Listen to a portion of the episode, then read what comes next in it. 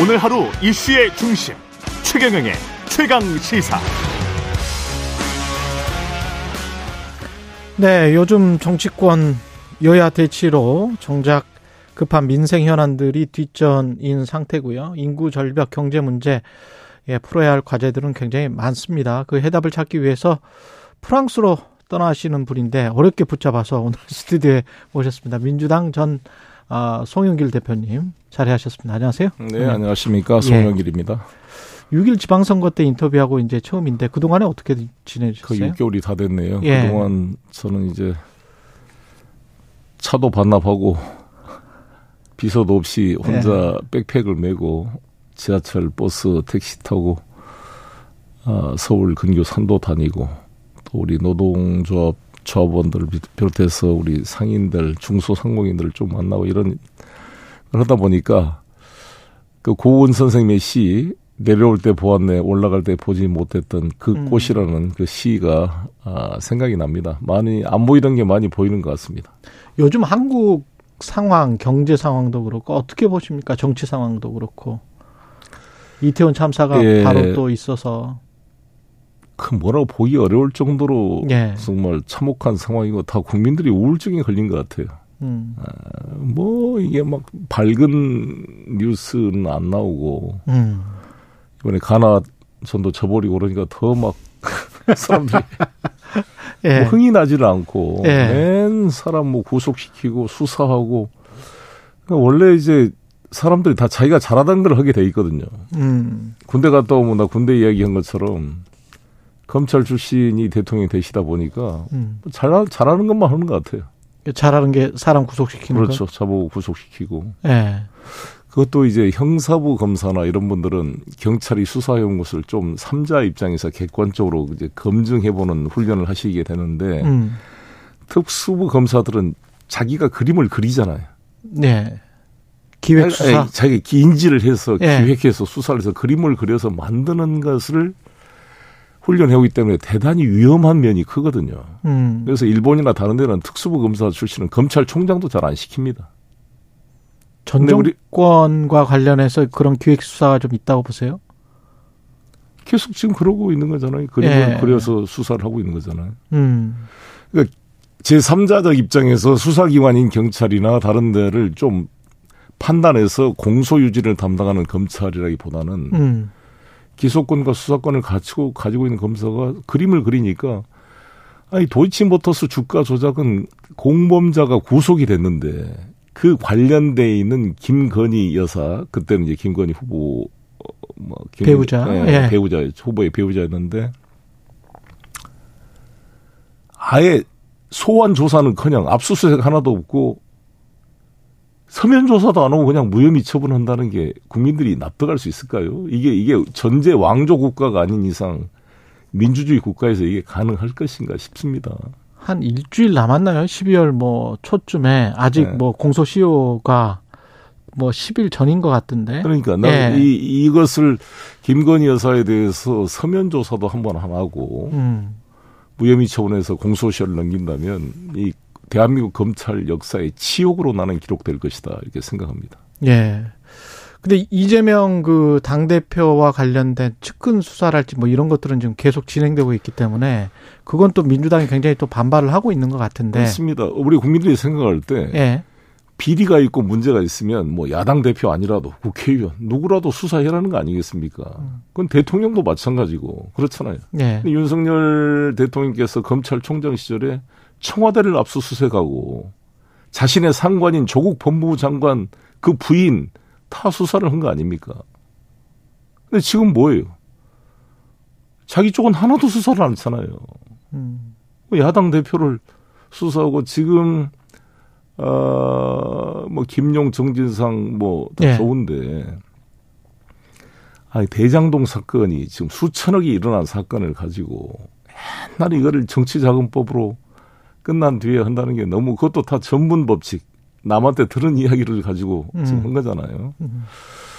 그래서 저는 50억 클럽 같은 데를 왜 수사를 안 하는지 제대로. 음. 어, 그리고 부산 저축은행 부실 것은 누가 보더라도 명백한 문제가 있는 거거든요. 당시 그때 에, 수사 검사가 윤석열 대통령이었고 예. 이런 문제를 하려면 특검을 해야 되는 거 아니겠습니까? 누가 음. 어떻게 이 검찰한테 맡기겠어요? 이 검찰총장 출신 대통령과 그 측근인 한동훈 법무부 장관 체제 하에서 검찰의 수사의 공정성을 기대할 수가 없다는 게 국민들의 일반적 생각 아니겠습니까? 예. 그래서 이재명 대표가 제안한 대로 특검에다 맡기고 음. 민생 현안에 정치권 집중하자. 음. 그게 나는 정답이 아닐까 싶은데 나는 단지 이재명 대표가 당 대표 되자마자 음. 이 특검을 제시하고 했어야 되는데 음. 좀 늦은 감이 있지만 음. 그래서 지금이라도 이렇게 하는 것이 정답이 아닌가 생각합니다. 이재명 당 대표와는 어제 혹시 연락을 하셨습니까? 가기 전에는 연락을 하실 것 같은데 네, 오늘쯤 만나고 가려고 합니다. 아 그래요? 예, 예. 그 전에는 뭐 연락하셔서 근황도 서로 간에 이야기를 하고 무슨 어떤 말을 들으셨어요? 뭐꼭 굳이 말을 하지 않더라도 서로 예. 예.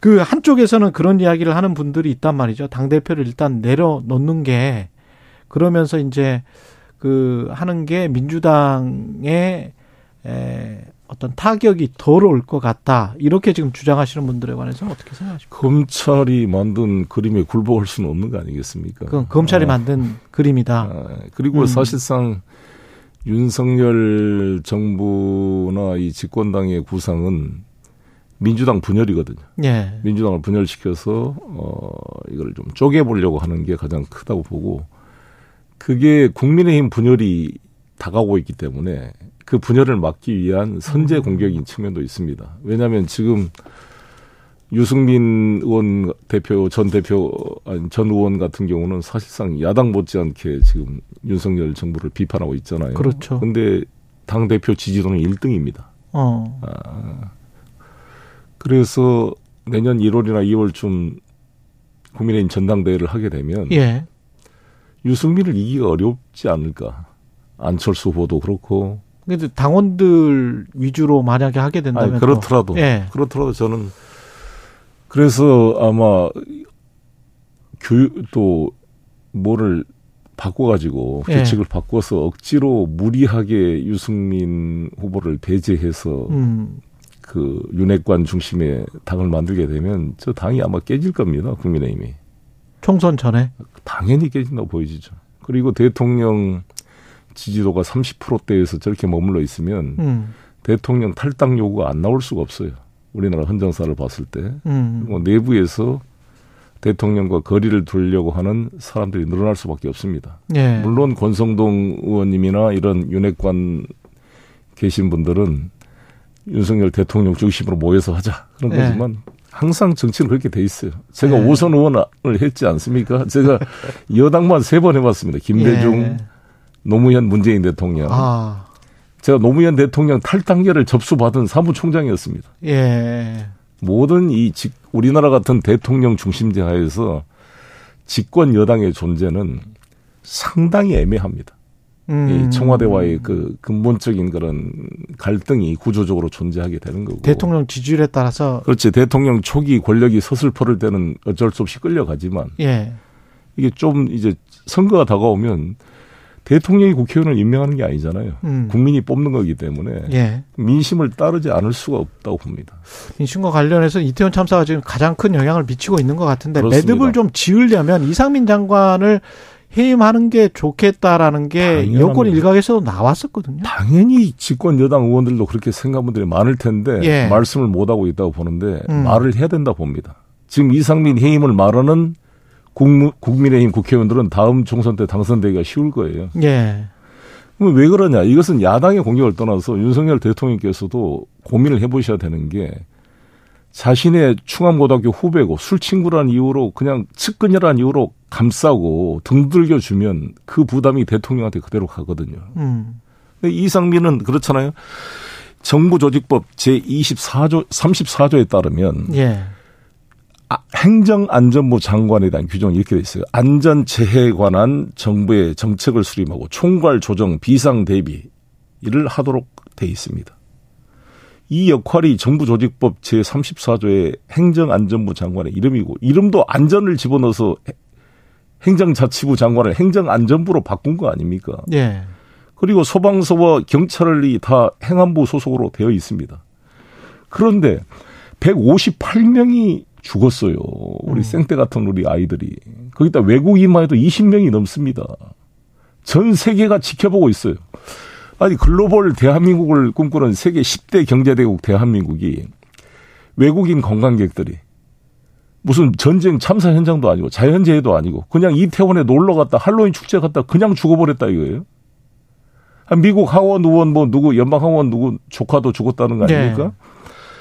그런데 아무도 책임지지 않고 행안부 장관 해임도 안 해.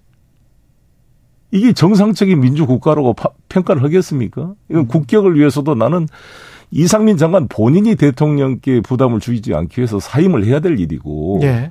안 하면 즉각 해임시켜야 될 일이죠. 뭐 음. 뭐 주호영 대표께서도 이거 이게 무슨 국정조사 이거 뭐안 한다? 아니 해임을 시켜야 국정조사가 더 제대로 되죠. 해임이 안 되고 현행 장관이 있는 사람을 가지고 어떻게 조사가 제대로 되겠습니까? 음. 이거는 야당이 조국 장관 해임을 말할 때 요구했던 내용과 동일한 거거든요. 아 그때 그 논리였습니까? 그렇습니다. 네. 그럼 아니 해임을 시켜 법무부 장관 자리에 있으면서 어떻게 제대로 되겠느냐 이런 논리가 있었죠. 아 그러네. 예 예. 방금 전에 저 말씀하신 그 국민의힘 당 대표 지지도 관련해서는 뉴스핌 의뢰로 RN 리서치가 아, RN 서치가 지난 20일부터 21일까지 조사한 결과를 지금 말씀하신 것 같고요. 자세한 내용은 중앙선거 여론조사 심의위 홈페이지를 참조하시면 됩니다. 근데 프랑스 가셔서 한국 민생과 관련해서는 어떤 거를 공부하려고 프랑스에 가시나요? 저는 이제 네. 저도 참 부끄럽습니다. 집권 여당의 네. 대표로서 이 출산율이 이렇게 출생률이 음. 0.8이 지금 무너질 것 같잖아요. 네. 우리가 OECD 최하위 정도가 아니라 일본의 반토막이 될 것 같아요. 일본이 합계 출산율이 1.3이라 그럽니다. 음. 우리가 0.8까지 내려왔으니까요. 그렇죠. 0.8이죠.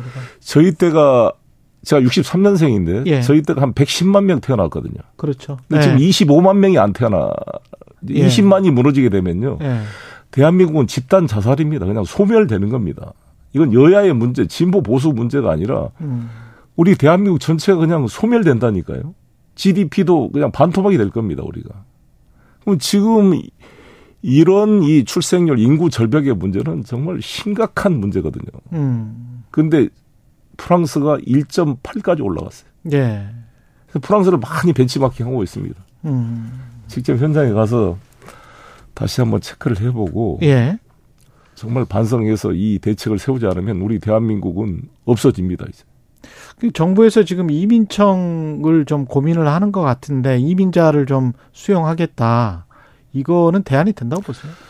그것도 중요한 정책인데 중요한 무슨 청 만들 생각하지 마시고 지금 한동훈 장관께서도 지금 정책을 하면 돼요. 빨리빨리 연구해서 좀 젊은 장관답게 혁신적으로 이 이민 정책을 좀 개방적으로 하지 않으면 안 됩니다. 이민을 받지 않고 어떻게 우리가 출생률을 높일 수가 있겠어요. 프랑스도 음. 알제리아를 비롯한 과거 식민지 지역에 많은 사람들이 와서 그렇죠. 어 그분들이 출생률이 합계 출산이 3.0이 넘어요. 근데 그래서 전체 평균이 올라가게 되는 겁니다. 근데 또 다른 너무나 잘 아시겠지만 또 네. 다른 갈등, 네. 그 슬럼화, 네. 그다음에 뭐. 뭐 많이 있지 않습니까 사실은. 근데 그거는 네. 이겨내야 되는데 아시다시피 미국이 네. 미국 실리콘밸리를 끌고 가고 있는 벤처 기업가들 대부분이 미국서 태어나지 않는 사람들입니다. 네, 그렇죠. 다 이민 네. 받아가지고 네. 스탠퍼드 대학도 마찬가지, 실리콘 음. 대학도 거의 반 이상이 다 미국서 태어나지 않는 유학생들과 이들이 만든 거거든요. 스티브 잡스가 만든 애플도 시리아 난민을 미국이 받아들였기 때문에 스티브 잡스가 태어난 거 아닙니까? 음. 마찬가지로 우리나라가 아, 발전을 하면 미국, 독일, 독일도 터키 이민 받지 않고 어떻게 독일 경제가 유지되겠어요? 예. 독일이 이번에 메르켈 대통령이 시리아 난민 100만 명을 받아들였다는 거 아닙니까? 그래서 시골에 노인밖에 없는 죽어가던 마을이 다시 살아났다 그럽니다. 유럽도 마찬가지예요. 우리나라처럼 이렇게 이민에 대해서 폐쇄적이고 제한된 데는 드물거든요. 예. 근데 우리 대한민국이 세계적 강국으로 가려면 우리도 밖으로 나가야 되지만 세계를 우리가 쌓아놔야 된다. 어쩔 수 없다. 그런 면에서 예. 저는 이태원 이 사고가 너무나 뼈아픈 거예요. 이태원이라는 것은 전 세계에 정말 알려져 있는 젊은이들 가고 싶은 그, 그렇죠. 명소가 됐거든요. 예. 이 브랜드를 완전히 그냥 잃어버리게 된 거잖아요. 음. 너무 아, 안타까운 일입니다. 가시기 전에 민주당에 대한 조언도 좀 해주셨으면 좋겠는데 이 대표고 음. 이, 이재명 대표 지금 취임한 지 100일 맞게 될 것 같고요. 네. 네. 당 대표를 해 보셨기 때문에 네. 지금 어떻게 보십니까?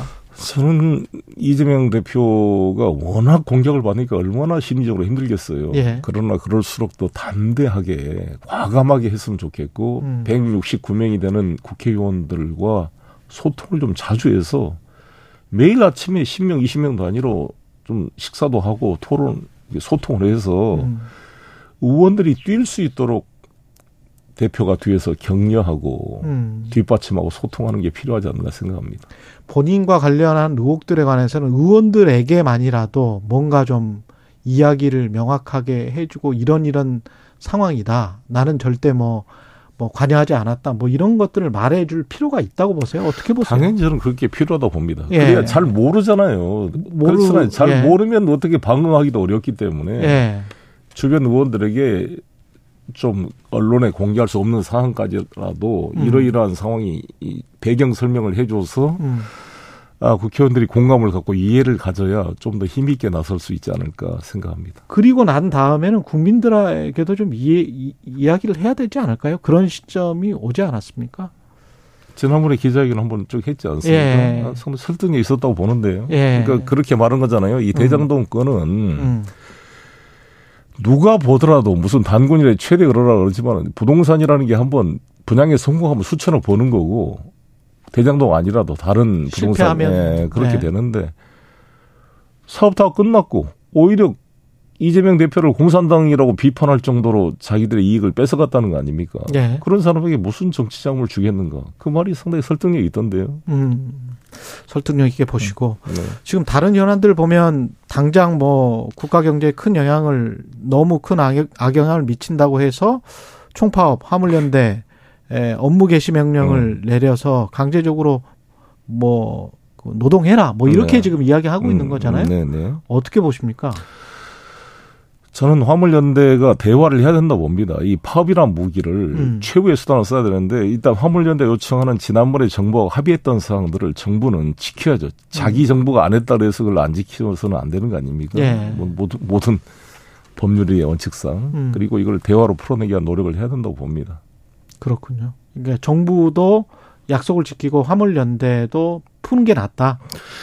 화물연대도 지금 경제가 너무 어렵잖아요. 예. 더구나 시멘트 공급이 안 되면 건설이 지금 심각한 그렇지 않아도 어려운 상황에 대한 것을 감안할 필요가 있다 이렇게 생각합니다. 음, 관저 정치 관련해서는 어떻게 보세요? 그 전에 이제 비대위원들 만나기 전에 보니까 이른바 측근이라고 불리는 분들을 한 네 명 정도 부부로 만찬회동 가졌고 그러면서 이게 전당대회 일정도 5월 말 6월 초 이랬다가 뭐 2월 말 3월 초로 이렇게 바뀌는 분위기고 뭔가 대통령이 당후에 상당히 깊숙하게 관여하고 있는 것 같은 인상은 받습니다.